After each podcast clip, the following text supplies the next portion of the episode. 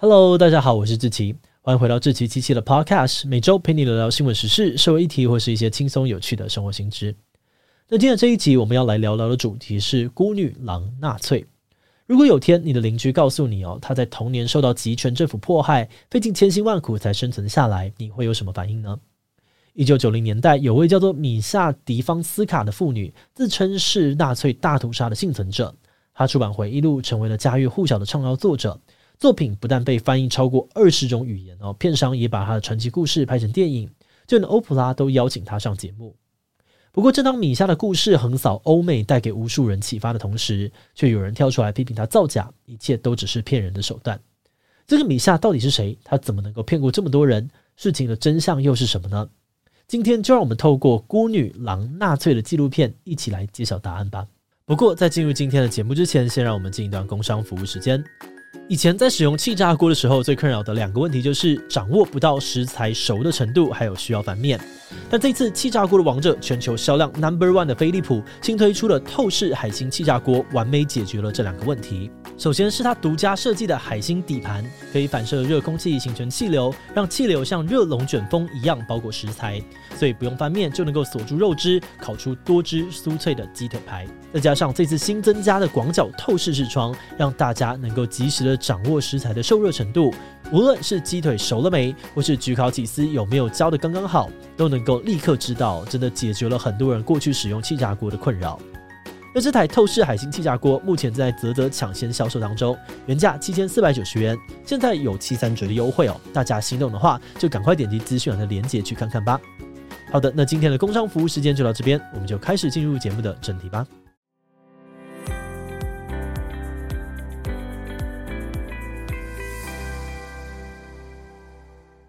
一九三零年代，比利时被纳粹德国占领。根据纪录片里面米夏的说法，他是当时出生在比利时的犹太人，童年时期经历二战。在米夏七岁的时候，他的父母被纳粹驱逐出境，他随后被安置在一个天主教家庭，改名叫做莫妮卡·迪瓦尔。在当时年纪还小，就被迫跟父母分开了他，他在寄养家庭过得并不快乐。家中除了爷爷之外，其他人都对他很刻薄，会对他恶言相向。而跟他比较亲近的爷爷告诉他，他的父母人在德国。米夏从地图上面看到德国就在比利时旁边，看起来没有很远。于是他决定离家出走，带着简单的生活必需品，踏上找寻父母的旅程。而在过程当中，米夏为了躲避纳粹军人的追捕，一个人在森林里面生活。直到有一天，他意外的遇到了一只母狼，但神奇的是，这只狼不但没有攻击米夏，反而陪在他的身边。米夏因此跟母狼成为伙伴。后来甚至融入了整个狼群，就这样子生活在一起。那虽然纪录片里的米夏至始至终都没有找到父母，但有了狼群的陪伴，他却也奇迹般的生存了下来。时间快转到一九八零年代末期哦，米夏与丈夫从欧洲移民到了美国麻州。后来在一次教会活动上面，米夏公开分享自己的故事，吸引到了出版商珍·丹尼尔的注意。他鼓励米夏出版回忆录，而米夏也在身边朋友的支持之下，接受了珍的出版邀约。根据纪录片的内容，米夏的回忆录在刚出版的时候销量普普通通，但却吸引到了迪士尼跟欧普拉秀两个主流媒体的目光。迪士尼原本希望把米夏的故事拍成电影，而至于欧普拉脱口秀呢，当时有个单元是欧普拉选书，只要能够挤进书单哦，基本上就是销量保证。然而，正当珍积极布局这些活动时，米夏却突然拒绝了所有的合作。就这样子，在作者不愿意配合宣传的情况之下呢，这些合作最后都不了了之。一年之后，米夏更为了版权的问题对珍提告，指控对方私吞这本书的海外版税，让身为原作者的他陷入经济困境。法庭上面，陪审团跟法官都被米夏的故事打动，最终呢，判决真要赔偿高达两千两百五十万美元的天价费用。胜诉的米夏也因此声名大噪。随后，米夏的回忆录在欧洲大卖超过百万本，翻译超过二十种语言。他受邀参加各种研讨会、访谈节目、巡回校园演讲。学生以他为灵感创办艺术，举办画展。片商呢，更在二零零七年把他的故事拍成法文电影《与狼共存》，法国票房呢有五百八十多万美元哦，折合呢台币大概是一点八亿，是还不错的成绩。但是故事说到这里，却有个让人傻眼的转折。纪录片里面呢，米夏以纳粹屠杀幸存者的身份到处演讲，带给民众启发的同时，真的生活却几乎全毁。他不但面临巨额的赔偿，还被外界贴上了消费剥削纳粹受害者的标签。走投无路的珍呢，决定重新的审视整个事件。他翻出了所有跟米夏往来的文件，终于在一个细节之处发现了不对劲。真在米夏提供的银行对账单上面发现了呢，有米夏亲笔写下的包含的生日、出生地，甚至还有米夏母亲的娘家姓。但奇怪的是，米夏明明对外宣称自己在战争当中忘记了很多的事情，连父母的姓氏都不记得。那么这些资讯又是哪里来的呢？这个时候，有位叫做雪伦的系谱学家加入了真的调查行列。雪伦比对了不同语言版本的米夏回忆录，发现了一个关键的矛盾点。那就是米夏在英文版与法文版的书里面，寄养家庭使用的姓氏不一样。英文版姓迪瓦尔，但是呢，在法文版却变成了法尔。这个资讯让珍跟雪伦觉得事有蹊跷。为什么米夏要刻意的使用不同的姓氏？于是他们联络了另外一位住在比利时的系谱学家伊芙琳，同时也是一位纳粹幸存者。透过地缘关系，有更深入的追查关于米夏的真相。伊芙琳在受访的时候表示，她当时透过旧电话簿找到了米夏寄养家庭的两个姓氏，发现法文版的法尔并不存在，但呢，英文版使用的迪瓦尔却是比利时很常见的姓。那位比利时也是说法语的国家，伊芙琳因此怀疑哦，米夏在范文版里面刻意不使用迪瓦尔这个姓氏，是为了防止被当地人认出来。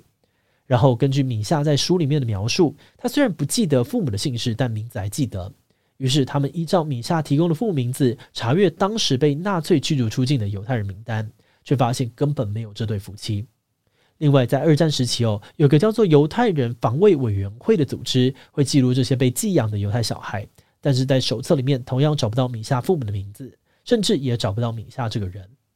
那事情走到这个阶段，珍、雪伦跟伊芙琳三个人开始思考另外一种可能性：会不会米夏根本就不是犹太人呢？果不其然哦，伊芙琳根据米夏在银行账单上面提供的资讯，终于在比利时的一间教堂的档案库里面找到了米夏出生时受洗成为天主教徒的文件。伊芙琳在访谈当中说到，莫尼克·迪瓦尔就是米夏出生时的本名，不是被寄养之后才得到的名字。另外，他也进一步的找到米夏在布鲁塞尔的就学记录，也就是说呢，米夏并不是犹太人，在二战时期也有去学校上学。那个徒步去德国找爸妈，跟狼群在树林里面生活的故事，从头到尾都没有发生过。